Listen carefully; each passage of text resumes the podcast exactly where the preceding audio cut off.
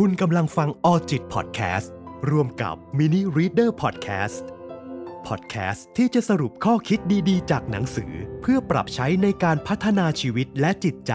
เพราะเป้าหมายที่ยิ่งใหญ่ เริ่มจากการลงมือทำสิ่งเล็กๆ ในทุกๆวัน สวัสดีครับ คุณอยู่กับผม ยุวศิลป์ตะวงศาและคุณกำลังฟัง Mini Reader Podcast ร่วมกับออจิต รายการที่จะสรุปข้อคิดดีๆจากหนังสือ ให้คุณผู้ฟังได้นำไปปรับใช้ในชีวิต เพราะผมเชื่อว่าเป้าหมายที่ยิ่งใหญ่ ล้วนเกิดจากการพัฒนาสิ่งเล็กๆ ในทุกๆวันครับ โดยในพอดแคสต์ใน EP นี้นะครับผมได้นำหนังสือ พลังของคนที่กล้าทำอะไรคนเดียว เขียนโดยคุณโกโดโทคิโอะนะครับเป็นผลงานขายดีจากผู้เขียนเลิกเป็นคนดีแล้วจะมีความสุขครับผม เราไม่จำเป็นที่จะต้องอยู่กับใครตลอดเวลา แล้วเราจะกล้าใช้ชีวิตในอย่างที่เราต้องการเนี่ยคุณผู้ฟัง ซึ่งหนังสือในในวันนี้ที่ผมได้นำมาเป็นเนื้อหาที่ค่อนข้างเหมาะกับยุคในปัจจุบัน เนื่องจากว่าเราต้องใช้ชีวิตในการที่จะออนไลน์อยู่ตลอดเวลาคุณผู้ฟัง จนเราลืมไปว่าในหนึ่งวันเนี่ยมันมีช่วงเวลาที่น้อยมากที่เราจะได้ใช้เวลาอยู่กับตัวเองครับคุณผู้ฟัง ในชีวิตเราใครบ้างจะมีคนอยู่ด้วยได้ตลอดเวลา หรือเราเองอาจจะอยู่กับใครได้ตลอดเวลาบ้าง ปัญหาคือบางครั้งสังคม หนังละคร แม้กระทั่งการตลาดก็สร้างภาพให้การเกาะเกี่ยวหรือเชื่อมต่อระหว่างคนเรา เป็นเรื่องโรแมนติกชวนใฝ่หาจนเกินไป และใส่ร้ายป้ายสีการอยู่โดยลำพังหรือต้องการทำอะไรอะไรคนเดียวเสียหน้าเกลียดหน้าชังทั้งที่จริงแล้ว ผมเองก็เป็นคนหนึ่งที่ ให้ความสำคัญกับการทำอะไรคนเดียวมากๆคนหนึ่งนะครับผมยอมรับเลยว่าตัวผมเนี่ยเป็นคนที่มีนิสัย introvert นะครับ มีแนวโน้มที่จะเก็บตัวมากกว่าคน extrovert ถ้าคุณผู้ฟังไม่ชอบการทำอะไรคนเดียว ชอบที่จะให้มีคนอยู่ด้วยตลอดเวลา จนมันเริ่มบั่นทอนความสุขและความเชื่อมั่นของตัวเอง เราจะได้เปิดมุมมองใหม่ๆ ต่อชีวิตว่าทำไมเราควรกลัวการทำอะไรคนเดียวให้น้อยลงครับ ทำไมเราควรเลิกปลูกฝังโลกกลัวความกลัวนี้ให้กับคนที่เรารัก เราอาจจะได้ลองเริ่มใช้พลังแห่งความสุขสงบของการได้อยู่ตามลำพัง บางเวลาอาจจะเติมเต็มชีวิต และปลดล็อกความสามารถอีกมากมายที่ยังไม่ถูกสำรวจ และสัมผัสความสุขอิสรภาพอีกระดับหนึ่งครับคุณผู้ฟัง ปัจจุบันเนี่ยโซเชียลมีเดียต่างๆ อย่างเช่น Line Facebook Instagram รวมถึงสมาร์ทโฟนซึ่งเป็นอุปกรณ์ที่เราใช้โปรแกรมเหล่านี้ มันทำให้เรามีปฏิสัมพันธ์กับผู้คนอยู่ตลอดเวลาจนขณะนี้ มันกลายเป็นยุคแห่งการเชื่อมต่อหรือออนไลน์อยู่ตลอดเวลาครับโซเชียลมีเดียกลายเป็นเครื่องมือเติมเต็มความต้องการของมนุษย์ ยอมรับอย่างเต็มใจ เด็กวัยรุ่นมักใส่ใจมากกว่าคนอื่น ว่าจะมองตัวเองอย่างไร หลายคนลงทุนลงแรงตกแต่งภาพถ่ายเพียงเพื่อให้คนกดไลค์และผมเป็นคนนึงที่เชื่อว่าคนส่วนมากมีความคิดในทางลบต่อคำว่า การอยู่คนเดียวหรืออยู่ลำพัง หากให้ผมมองสิ่งรอบตัวเนี่ย ผมต้องยอมรับเลยว่าการที่เราเป็นคนชอบที่จะอยู่คนเดียวเนี่ย อาจจะถูกคนที่ชอบเข้าสังคม มักจะมาพูดว่าการอยู่คนเดียวมันจะมีข้อเสียอย่างนั้นอย่างนี้ทำไมเราไม่ลองไปเปิดโลกบ้าง ซึ่งจริง ๆ แล้วเนี่ยการอยู่คนเดียวมันเป็นเรื่องที่ดีมากๆ ถ้าเราสามารถใช้เวลาในการสะท้อนตัวตนของเราครับคุณผู้ฟัง คนญี่ปุ่นเองเนี่ยให้ความสำคัญกับการเชื่อมโยงหรือผูกพันกับผู้คน และมองว่าการอยู่คนเดียวเนี่ยก็เป็นเรื่องไม่ดีเช่นกัน แต่ผู้เขียนเขามีความเชื่อว่าคนที่มีความเห็นค้าน หรือปฏิเสธคำพูดที่ว่ามนุษย์ใช้เพียงอาใช้ชีวิตเพียงลำพังไม่ได้เนี่ยอาจจะมีไม่มาก รายการโทรทัศน์หรือนิตยสารรายสัปดาห์ก็ชอบใช้คำเศร้าๆว่าตายอย่างโดดเดี่ยวอยู่บ่อยๆนะครับคุณผู้ฟัง ซึ่งสิ่งนี้มันตอกย้ำว่ามีคนมากมายมองความโดดเดี่ยวเป็นเรื่องในแง่ลบ แต่การกระทำเช่นนี้มันทำให้เราไม่อาจเปิดเผยความเป็นตัวเองครับ อันนี้คือ keyword สำคัญที่ผมอยากจะเผยแพร่มาก และต้องใช้ชีวิตอย่างฝืนทนเพื่อให้กลมกลืนไปกับคนรอบข้างสังคมรอบตัว จนนำไปสู่ปัญหาทางจิตใจ คนจำนวนไม่น้อยมือเหนื่อยหน่ายกับความสัมพันธ์ระหว่างบุคคลไปเลย แต่ก็หาทางออกอะไรไม่ได้ครับคุณผู้ฟัง ซึ่งหนังสือเล่มนี้เนี่ยเขียนบทนำได้น่าสนใจมากๆ ผมเป็นคนหนึ่งที่ชอบอยู่คนเดียวพอได้อ่านหนังสือเล่มนี้เนี่ย ผมเกิดไอเดียอะไรหลาย ๆ อย่างทำให้รู้เลยว่า ช่วงเวลาที่เราได้อยู่คนเดียวแล้วได้คิดไต่ตองอะไรวางแผนอะไรเนี่ย มันเป็นช่วงเวลาที่มีค่ามาก ๆ โดยเฉพาะในยุคยุคนี้ครับคุณผู้ฟัง ถ้าคุณผู้ฟังอยากได้เนื้อหาครบถ้วนทุกกระบวนความผมแนะนำให้คุณผู้ฟัง ซื้อหนังสือเล่มนี้มาอ่านได้เลยครับผม หลังจากนี้ผมจะสปอยเนื้อหาของหนังสือเล่มนี้ในเนื้อหาหลัก ๆ นะครับ ก็พลังของการกล้าทำอะไรคนเดียวคือ ความสามารถและทักษะที่ฝึกฝนได้ เพราะว่าสภาพแวดล้อมที่เป็นอยู่ในปัจจุบันนี้ เราจึงจำเป็นต้องมีพลังของการกล้าทำอะไรคนเดียวเข้าไว้แอนโทนีสตรอจิตแพทย์และนักจิตวิทยาเคยกล่าวไว้ว่า ความสามารถที่จะอยู่ได้เพียงลำพังจะนำไปสู่การค้นพบตัวเอง และรู้จักตัวเองทำให้เรารู้จักความต้องการ ความรู้สึก และตัวตนที่แท้จริง ซึ่งอยู่ลึกลงไปข้างใน และผมเป็นคนหนึ่งที่มั่นใจว่า การได้ใช้เวลาโดยลำพัง จะช่วยให้เราเข้าใจจิตใจที่แท้จริงของตัวเอง และสิ่งนี้จะแสดงออกมาในวิธีการใช้ชีวิตของเราด้วยครับคุณผู้ฟัง บทที่ 1 สะท้อนตัวตนของตัวเราเอง คนที่กลัวการอยู่คนเดียวมักไม่รู้จักตัวเองดีพอ เพราะการอยู่หรือติดต่อพูดคุยกับใครสักคนตลอดเวลาทำให้เราไม่มีเวลาสะท้อนตัวตนของตัวเอง คนที่ไม่คุ้นเคยกับการพูดคุยกับตัวเองมักรู้สึกสับสนเมื่อต้องมาเผชิญหน้ากับตัวเอง หรือที่เราเรียกว่าการวิเคราะห์ตัวตน คนที่พูดว่าไม่มีความหวังในอนาคตก็เช่นกันครับคุณผู้ฟัง เพราะไม่รู้ว่าตัวเองถนัดหรือไม่ถนัดอะไร จึงไม่รู้ว่าควรจะทำอะไรดี และถูกความกังวลหรือความสิ้นหวังเข้าครอบงำในที่สุด ในขณะเดียวกันเมื่อเราอยากใช้ชีวิตในแบบที่เป็นตัวเราเองเนี่ยตัวตนของเราจะได้รับการขัดเกลามากขึ้นทำให้เรามีความมั่นใจ และเชื่อมั่นที่จะเป็นตัวของตัวเอง เช่นนี้ต่อไปนะครับ การเชื่อมั่นในตัวเองและความสามารถของตัวเราเอง หากให้ผมพูดอีกอย่างก็คือ หากเราเชื่อมั่นในความสามารถของตัวเราเองเนี่ยเราจะให้ความสำคัญและการพัฒนาความสามารถนั้นได้มากขึ้นเรื่อยๆ ในหัวข้อนี้น่าจะเป็นความรู้สึกที่ เราเองหลาย ๆ คนก็น่าจะได้พบเจอ โดยเฉพาะคนที่เป็น introvert นะครับคือเหมือนผมนั่นเองทำไมเราถึงรู้สึกเหงา ทั้งที่อยู่ท่ามกลางผู้คนมากมาย คนที่ไม่ชินกับการคบหาผู้คนโดยเปิดเผยความรู้สึกที่แท้จริง จะไม่รู้วิธีรักษาระยะห่างที่พอเหมาะครับคุณผู้ฟัง เวลาทะเลาะกันก็ไม่รู้ว่าต้องทำอย่างไรให้คืนดีกัน เพราะไม่มีความมั่นใจในตัวเอง จึงกลัวความเจ็บปวด กลัวว่าจะถูกเกลียดถูกไม่ชอบ และระยะยาวมันจะทำให้เรายิ่งไม่กล้าความรู้สึกที่แท้จริง มากยิ่งขึ้นไปอีก คนเราเป็นเหมือนกระจกเงา หากเราใช้คำพูดห้วนๆ อีกฝ่ายก็จะพูดห้วนๆกลับ หากเราพูดจาสุภาพด้วยรอยยิ้ม อีกฝ่ายก็จะยิ้มตอบเช่นกัน ดังนั้นแล้ว คนที่รู้สึกว่าถูกกีดกันทั้งที่อยู่ท่ามกลางผู้คน จริงๆ แล้วหากให้มองลึกลงไปอาจเป็นเพราะว่า เจ้าตัวเป็นฝ่ายกีดกันคนอื่น และปิดกั้นตัวเอง โดยไม่รู้ตัวครับ คนที่กลัวความโดดเดี่ยวจะกังวลว่า คนรอบตัวเนี่ยไม่มีใครเข้าใจเราเลย แต่นั่นมันเพราะตัวเราเองไม่พยายามเข้าใจคนอื่นต่างหากแม้มันเป็นเรื่องที่เราเองก็ไม่ได้ตั้งใจ แต่ตัวเรากำลังปกปิดบางอย่างกับตัวเองครับคุณผู้ฟัง เราอาจไม่คิดที่จะเข้าใจคนอื่น หรือมัวแต่คิดว่าคนอื่นจะคิดยังไงกับตัวเอง ดังนั้นแทนที่เราจะมัวคิดว่าถ้าพูดไปแบบนี้เขาต้องมองเราแบบนี้แน่ ไม่พูดดีกว่า ก่อนอื่นเลยเนี่ย คุณโทคิโอเขาได้แนะนำว่าเปิดเผยความรู้สึกที่แท้จริงของตัวเองออกไป เปิดเผยตัวตนจริง ๆ ของเราออกไป แล้วสังเกตปฏิกิริยาของอีกฝ่ายให้ดี จากนั้นค่อยปรับเปลี่ยนคำพูดหรือพฤติกรรมของเราเองให้เหมาะสม เพราะว่าการกดดันตัวตนของเราไว้ข้างใน จริง ๆ แล้วมันคือการปิดบังตัวเองครับคุณผู้ฟัง ซึ่งมันจะส่งผลให้อีกฝ่ายรู้สึกไม่ไว้ใจ ต่อต้าน ไม่เชื่อใจ สุดท้ายเขาก็ไม่อยากที่จะสนใจเรา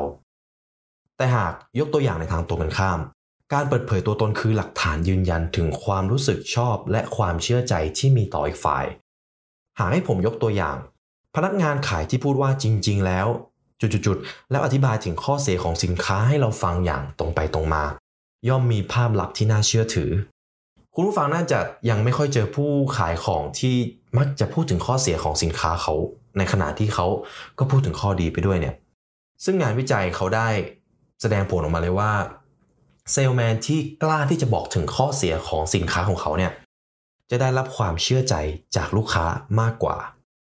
ย่อมมีภาพลักษณ์ที่น่าเชื่อถือ หรือแม้กระทั่งหากเรามีเพื่อนเนี่ยเวลามีเพื่อนมาปรับทุกข์ด้วย เราจะรู้สึกว่า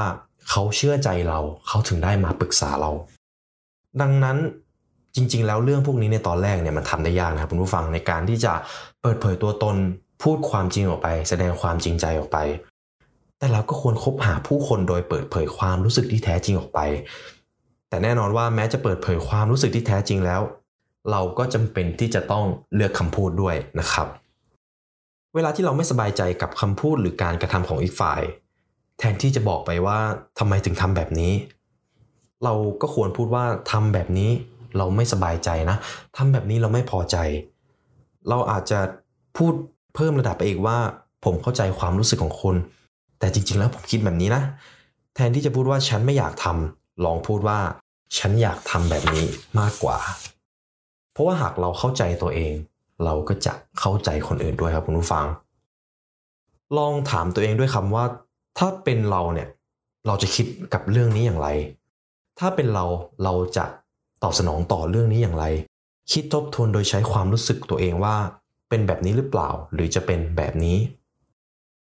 เพราะว่าหากเราเข้าใจความรู้สึกของตัวเอง เราจะเข้าใจคนอื่นและคิดได้ว่า มันก็ไม่แปลกนะ ที่เขาจะรู้สึกแบบนี้ ที่ทำเช่นนี้ไม่ใช่เพื่อให้เราคิดมากเกินไปครับ แต่เป็นการคิดที่นำไปสู่พฤติกรรมว่าคราวหน้าเราทำแบบนี้ดีกว่า การยอมรับตัวตนของผู้อื่น แล้วเราจะเริ่มเป็นที่ยอมรับ ซึ่งเราหลาย ๆ คนน่าจะรู้นะครับว่าการที่เราอยากเป็นที่ยอมรับของคนอื่นเนี่ย จริง ๆ แล้ว ทุกความสัมพันธ์เราควรที่จะเป็นฝ่ายเริ่มก่อน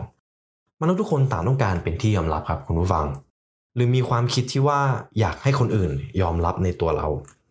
ดังนั้นเวลามีใครมาฟังเรื่องของเราอย่างตั้งใจ โดยไม่ตัดสินโดยไม่ปฏิเสธ เราจะรู้สึกว่าได้รับการยอมรับทำให้เราเปิดใจเชื่อใจ และรู้สึกชอบคนคนนั้น ซึ่งผมน่าจะพูดเรื่องนี้ได้ได้บ่อยมากครับว่าคนที่พูดเก่งเนี่ย หาได้ง่ายกว่าคนที่ฟังเก่งมากๆ เพราะว่าการฟังจริงๆ จะต้องใช้การฟังอย่างตั้งใจ ฟังอย่างไม่ตัดสินครับคุณผู้ฟัง ซึ่งผมลองให้คุณผู้ฟังนึกคิดว่าในชีวิตเราเนี่ยมีใครบ้าง เวลาที่เราไปปรึกษาเขาเนี่ยเขาสามารถตั้งใจฟังในสิ่งที่เราพูดจริง ๆ ต่อให้เขาไม่ได้ให้คำแนะนำอะไรดีๆ มาเนี่ย แต่ถ้าเขาเลือกที่จะตั้งใจฟังเรา เราก็เหมือนได้ระบายบางอย่างให้เขา แล้วเราก็จะได้ความคิดดีๆกลับมา ซึ่งในบางครั้งเขาแทบจะไม่ได้พูดอะไรกับเราเลยครับคุณผู้ฟัง หากเราอยากเป็นที่ยอมรับของคนอื่น เราต้องเป็นฝ่ายยอมรับเขารักเขา และให้ความสำคัญกับเขาก่อน เราควรจะตั้งใจฟังอีกฝ่ายพูดและจินตนาการว่า อีกฝ่ายอยากให้เรามีปฏิกิริยาหรือตอบกลับอย่างไร นี่ไม่ใช่การบิดเบือนหรือปกปิดตัวเองนะครับ อย่าเข้าใจผิด แต่จริงๆ แล้วมันเป็นการเห็นอกเห็นใจเพื่อนมนุษย์ด้วยกัน และเข้าใจความรู้สึกของอีกฝ่าย เมื่อเรารู้สึกได้เช่นนี้ เราจะไม่รู้สึกโดดเดี่ยวอีกต่อไปครับคุณผู้ฟัง คนที่รู้จักยื่นมือเข้าหาคนอื่นได้ โดยไม่อึดอัดใจนั้น แม้อยู่คนเดียวก็จะรู้สึกว่าตัวเองมีความสัมพันธ์เชื่อมโยงอยู่กับคนอื่นตลอดเวลา บทที่2นะครับค่านิยม การเติมเต็มชีวิตคือการใช้ชีวิตในแบบ ที่เป็นตัวของตัวเอง เรามักจะได้ยินคำว่าการเติมเต็มชีวิตอยู่บ่อยๆใช่ไหมครับคุณผู้ฟัง แต่จริง ๆ แล้วคำนี้ไม่ได้หมายถึงการทำสิ่งต่างๆ อย่างแข่งขันด้วยตัวเองเพียงคนเดียว ความหมายหนึ่งของการเติมเต็มชีวิตคือ การใช้ชีวิตตามความรู้สึกที่แท้จริงของตัวเอง และสร้างสภาพแวดล้อมหรือสังคมที่ยอมรับเมื่อเราทำเช่นนั้นคนที่สนุกกับการอยู่คนเดียวมักใช้ชีวิตตามความรู้สึกที่แท้จริงของตัวเอง เพราะคิดว่า เป็นตัวเองแบบนี้มันก็ดีอยู่แล้ว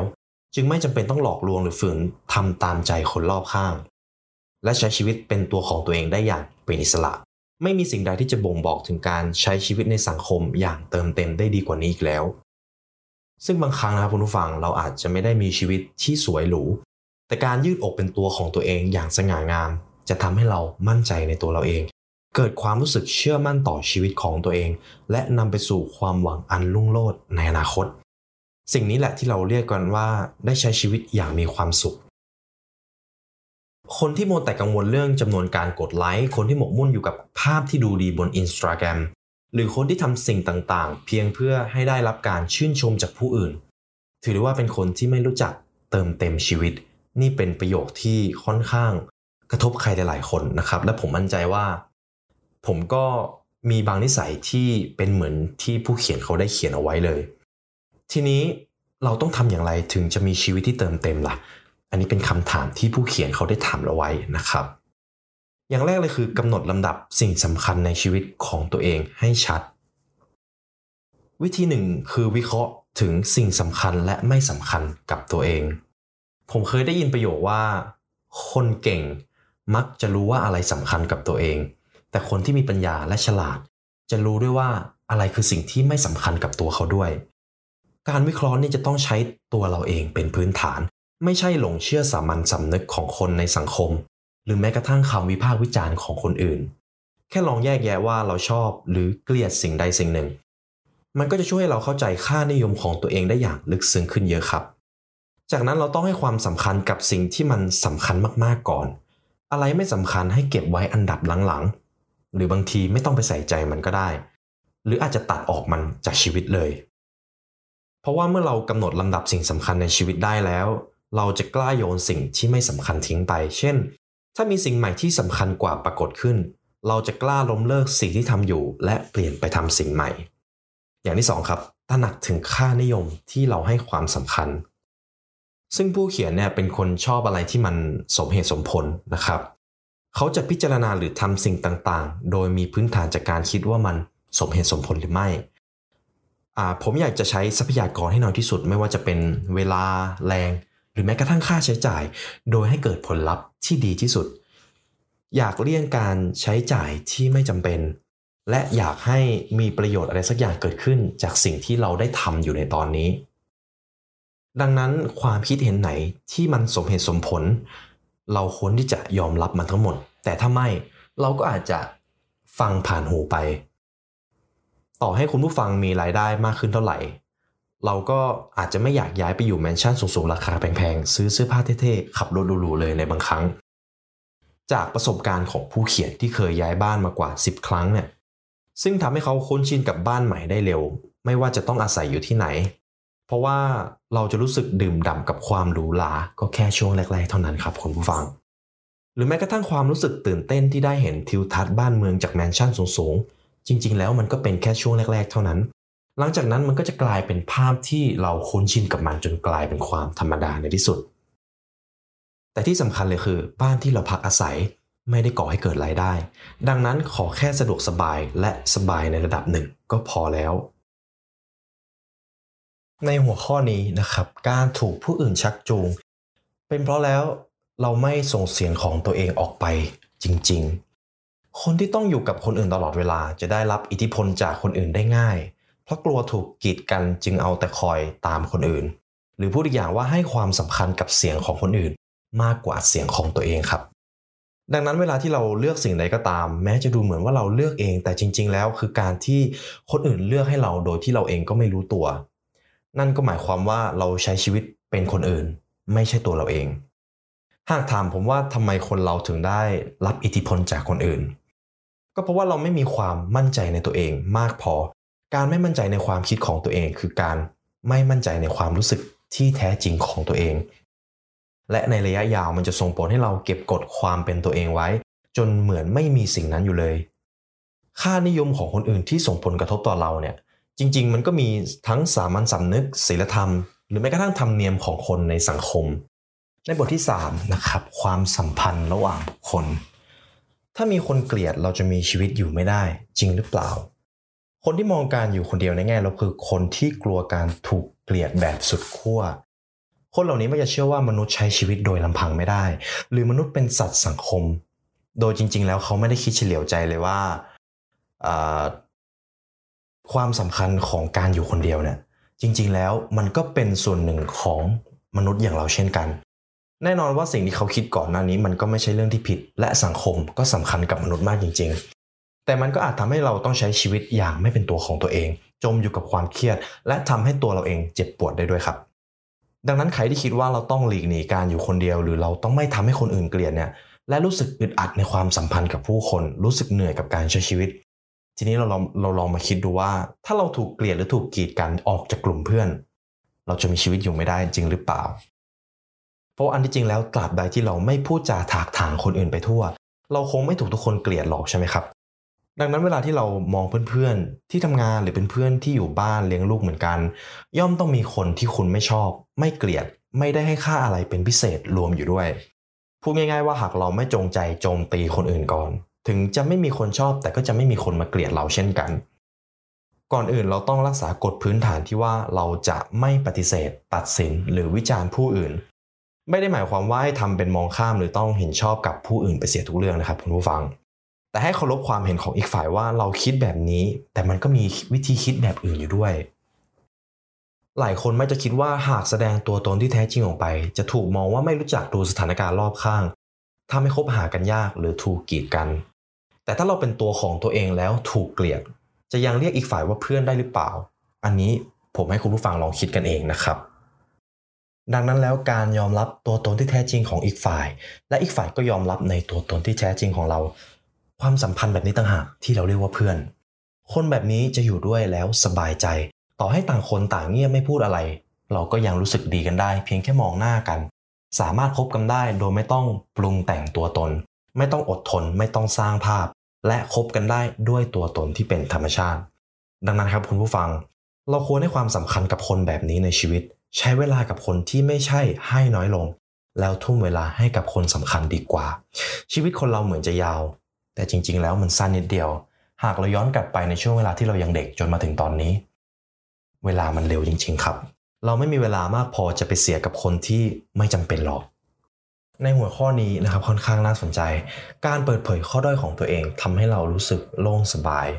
จิตใจของคนที่ไม่กล้าเปิดเผยข้อด้อยของตัวเอง จะค่อย ๆ ถูกกัดกร่อนทีละน้อย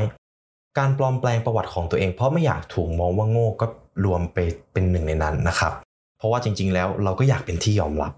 จึงปกปิดความจริงด้วยประวัติที่สวยหรู แต่เพราะนั่นเป็นการหลอกลวง จึงต้องคอยสร้างเรื่องหรือหาเหตุผลให้สอดคล้องกัน เพื่อไม่ให้ถูกจำได้ แล้วจริง ๆ มันก็เป็นการทำที่เปลืองพลังงานชีวิตมาก เพื่อปกปิดคำโกหกนั้นจึงต้องโกหกซ้ำซากไปเรื่อย ๆ เป็นเหมือนระเบิดเวลา โดยกังวลอยู่ตลอดว่าถ้าเรื่องแดงขึ้นมาจะทำอย่างไร จะต้องเป็นแบบนี้ไปอีกกี่สิบปี จึงไม่ใช่เรื่องแปลกที่เราจะรู้สึกเหนื่อยครับ เมื่อไม่ต้องคอยพยายามสร้างเรื่องให้มันสอดคล้องกันหรือไม่โกหกเนี่ยจิตใจเราจะปลอดภาระและใช้ชีวิตอย่างเป็นตัวเองตลอดเวลา การไม่ต้องปกปิดตัวตนที่แท้จริง คือความรู้สึกที่แสนสบายและมีค่ามากๆ แล้วเราต้องทำอย่างไรถึงจะมีจิตใจที่แข็งแกร่งขึ้นมาได้ วิธีหนึ่งก็คือลองคิดออกมาเป็นรูปธรรมว่า ถ้าเปิดเผยข้อด้อยของตัวเองออกไปแล้ว จะเกิดผลเสียอย่างไร ยกตัวอย่างเลยนะครับ ถ้าผมสารภาพกับคุณผู้ฟังว่า ผมมีข้อเสีย 3 อย่างคือมองโลกในแง่ร้าย มนุษยสัมพันธ์ไม่ดีและไม่กล้าแสดงออก ปฏิกิริยาของทุกคนคงเป็นแค่ว่า งั้นเหรอ ก็แล้วไงเหรอ แต่มันก็ไม่ได้เกิดเรื่องเลวร้ายจนถึงขั้นคอขาดบาดตายกับตัวผมใช่ไหมครับคุณผู้ฟัง ประสบการณ์ทำให้เรารู้ว่าข้อด้อยของเราถือเป็นคุณสมบัติอย่างหนึ่ง ที่สามารถเรียกความเห็นอกเห็นใจจากผู้คนภายนอกได้ ยิ่งเปิดเผยข้อเสียหรือข้อบกพร่องของตัวเองออกไป โดยไม่ปิดบังเท่าไหร่ เราก็จะยิ่งมีปมด้อยน้อยลง อาจทำให้เราเชื่อมั่นหรือมั่นใจในตัวเองมากขึ้น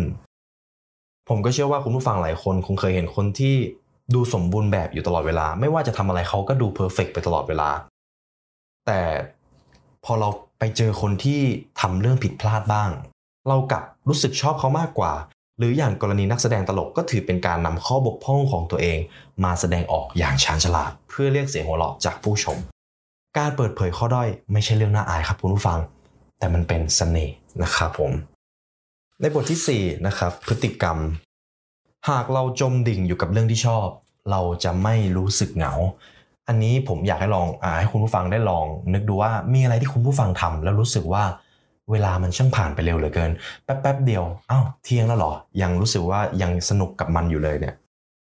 คนที่ชอบร้องโอดครวญว่าโดดเดี่ยวเหลือเกิน คือคนที่ไม่รู้สึกพึงพอใจเต็มที่จนกลายเป็นความสมเพศตัวเองและความเหงา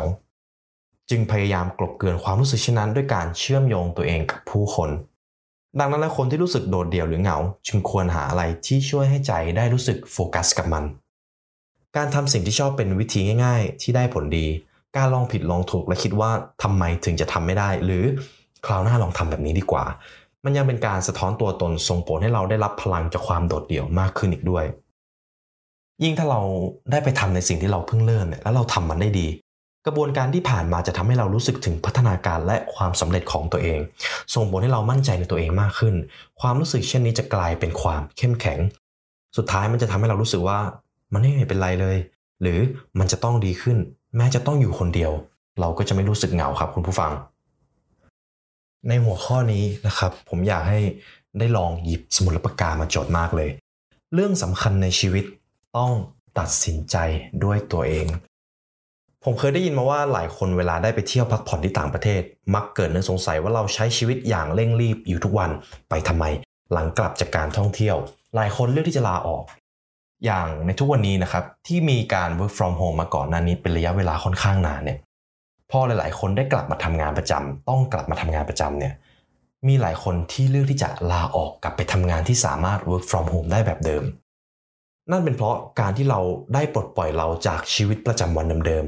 ทำให้เราได้เผชิญหน้ากับตัวเอง โดยไม่มีใครหรือมีอะไรมารบกวนเรานั่นเอง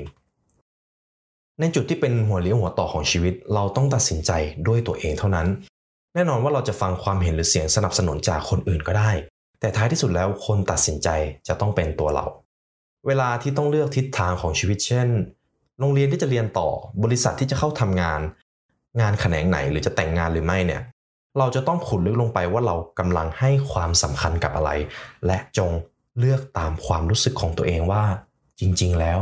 เราอยากทำอะไรครับคุณผู้ฟัง เพราะว่าต่อให้มีใครแนะนำอะไรเนี่ย ถ้าใจเรายอมรับมันไม่ได้ หรือทำไปแล้วเกิดสับสนขึ้นมากลางทาง หรือเราจะเอ็นเอียงไปกับการตัดสินใจของคนอื่น แล้วได้ข้อสรุปที่ไม่ตรงใจ สุดท้ายแล้วเราก็จะเสียใจภายหลังอยู่ดี และก็จะมาโทษว่าเป็นความผิดของคนคนนั้นได้ทีหลัง แต่ถ้าสิ่งที่เราทำมันเกิดจากการที่เราคิดและตัดสินใจด้วยตัวเอง เราจะเกิดความรู้สึกว่าต้องรับผิดชอบตัวเอง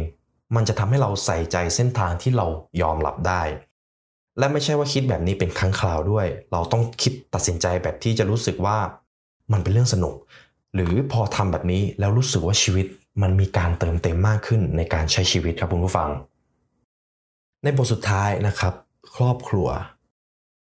ยิ่งเรามีพลังของการกล้าทำอะไรคนเดียวสูง ชีวิตแต่งงานก็จะยิ่งไปได้ดี ในประโยคนี้เมื่อผมได้อ่านครั้งแรกผมก็รู้สึกว่ามันเหมือนจะไม่ไปในทางเดียวกัน แต่เดี๋ยวผมจะขยายความให้คุณผู้ฟังนะครับ ผมเชื่อว่าคู่รักที่มีพลังของการกล้าทำอะไรคนเดียวสูง จะมีชีวิตหลังแต่งงาน ที่มีแนวโน้มจะมีความสุข คนที่รู้สึกสบายใจเวลาได้อยู่คนเดียว จะรู้วิธีใช้เวลาร่วมกับผู้อื่นให้รู้สึกสบายเช่นกัน เพราะพลังของการกล้าทำอะไรคนเดียวจะนำไปสู่ความเข้าใจ ใส่ใจและยอมรับอีกฝ่ายทำให้ทั้งคู่ต่างรักษาระยะห่างในระดับที่พอเหมาะ หากเราเข้าไปแทรกสายอีกฝ่ายมากจนเกินไป ตัวเราเองก็ย่อมที่จะถูกแทรกแซงด้วย เพื่อให้เรายอมรับค่านิยมของคนอื่นได้ เราจึงต้องไม่ไปแทรกแซงหรือไม่ไปก้าวไก่พื้นที่ส่วนตัวของอีกฝ่าย ดังนั้นแล้วการรู้ว่าเวลาส่วนตัวหรือพื้นที่ส่วนตัวเป็นสิ่งสำคัญเนี่ยมันจะทำให้เราไม่เข้าไปรบกวนอีกฝ่าย คนที่สนุกกับการทำอะไรคนเดียวเท่านั้น ที่จะเข้าใจในจุดนี้ครับคุณผู้ฟัง หากเรามีพลังของการกล้าทำอะไรคนเดียว ต่อให้แต่งงานแล้วก็จะไม่สูญเสียความเป็นอิสระและความเป็นตัวเอง หลายคนคิดว่าถ้าแต่งงานจะสูญเสียความเป็นอิสระ แต่ผมเนี่ยคิดว่าการแต่งงานช่วยเรามีทางเลือกในการใช้ชีวิตมากขึ้น เวลาอยากอยู่คนเดียวเราก็เลือกอยู่คนเดียวได้ เวลาอยากอยู่ด้วยกัน ก็ไปอยู่ด้วยกันได้ ซึ่ง หลายๆ คนที่มีชีวิตเป็น extrovert เนี่ย ผมเคยผมผมเคยเห็นคนที่ชอบเก็บตัวเนี่ย พอมีแฟนหรือได้แต่งงานเนี่ยเขากลับเทคแคร์แฟนเขาดีมาก เนื่องจากว่าเขาไม่จำเป็นที่จะต้องร้องหาอีกฝ่ายอยู่ตลอดเวลาเขาสามารถสร้างความสุขจากตัวเขาเองได้เนี่ย ทีนี้พลังบวกที่เขาสร้างมา มันก็จะเชื่อมโยงไปถึงอีกฝ่ายหนึ่ง มันทำให้ชีวิตการแต่งงานของเขามีความสุข มันดูแล้วแฮปปี้ครับคุณผู้ฟัง พูดง่าย ๆว่าถึงจะเป็นสามีภรรยากัน แต่เขาต่างก็มีโลกของตัวเอง ขณะเดียวกันก็คอยช่วยเหลือซึ่งกันและกัน นี่คือข้อดีที่ชีวิตคนโสดไม่มี ดังนั้นในคลิปนี้ถ้าใครยังโสดอยู่ก็ยังไม่ต้องเสียใจไปนะครับ เรายังสามารถอยู่กับตัวเองได้นะครับผมโชคชะตาคือสิ่งที่เราสร้างขึ้นเอง จากการฟังเสียงภายในจิตใจของตัวเอง คนบางคนชอบพูดว่าช่วยไม่ได้ เพราะว่า โชคไม่ดีหรือว่าดวงสวย แล้วก็ยอมแพ้ต่อเหตุการณ์ หรือสถานการณ์ที่เกิดขึ้นกับตัวเอง แต่แท้จริงแล้วโชคชะตาคือการเลือกที่จะใช้ชีวิตในแบบของตัวเองครับคุณผู้ฟัง คุณคิดว่าคนไหนที่มีความทุกข์มากกว่ากันมากกว่ากันนะครับ และความแตกต่างนี้เกิดขึ้นเพราะใครพระเจ้าหรือเปล่า บางคนเกิดมามีอวัยวะอวัยวะเพศที่ครบ 32 สามารถทำอะไรได้อย่างอิสระ แต่กลับสิ้นหวังกับชีวิตสาบแช่งตัวเอง และเอาแต่ขังตัวเอง บางคนเกิดมาแขนขาพิการ แต่ก็เขียนหนังสือโดยใช้ระบบการพิมพ์ด้วยเสียงพูด มั่นใจในถ้อยคำของตัวเอง และใช้ชีวิตได้อย่างมีความสุข โชคชะตาคือสิ่งที่เราสร้างขึ้นได้ด้วยตัวเอง และได้มาด้วยความพยายามหรือวิธีการจัดการของเราเอง ส่วนที่เหลือก็ขึ้นอยู่กับความตั้งใจจริงของตัวเราเท่านั้นครับคุณผู้ฟัง นี่ก็เป็นสรุปหนังสือพลังของคนที่กล้าทำอะไรคนเดียว เป็นหนังสือที่ดีมากๆเล่มหนึ่งนะครับ ผมแนะนำให้คุณผู้ฟังซื้อมาอ่านเลย เนื่องจากว่าจะได้ข้อมูลที่ครบถ้วน ก่อนที่เราจะจากกันไปในวันนี้นะครับ หากคุณผู้ฟังรู้สึกเครียดโดดเดี่ยว ไม่รู้จะระบายความรู้สึกกับใคร ผมขอแนะนำแอปพลิเคชัน All จิตเอาไว้ให้นะครับ มีทั้ง iOS และ Android A L L J I T นะครับหากคุณผู้ฟังอยากแลกเปลี่ยนสุขปัญหาใจปัญหาจิตใจที่ได้พบเจอเนี่ย ผมแนะนำให้ลองมาพูดคุยในแอปพลิเคชันนี้ไว้ได้นะครับ หากคุณฟังอยากฟังเนื้อหาที่ดีๆ แบบนี้เพิ่มเติม ผมแนะนำให้กด subscribe กดแชร์ กดไลค์ไว้เลยนะครับผม ในวันนี้ Mini Reader ขอลาไปก่อนนะครับ สวัสดีครับ คุณกำลังฟังออจิตพอดแคสต์ร่วมกับ Mini Reader Podcast Podcast ที่จะสรุปข้อคิดดีๆ จากหนังสือ เพื่อปรับใช้ในการพัฒนาชีวิตและจิตใจ เพราะเป้าหมายที่ยิ่งใหญ่ เริ่มจากการลงมือทำสิ่งเล็กๆ ในทุกๆวัน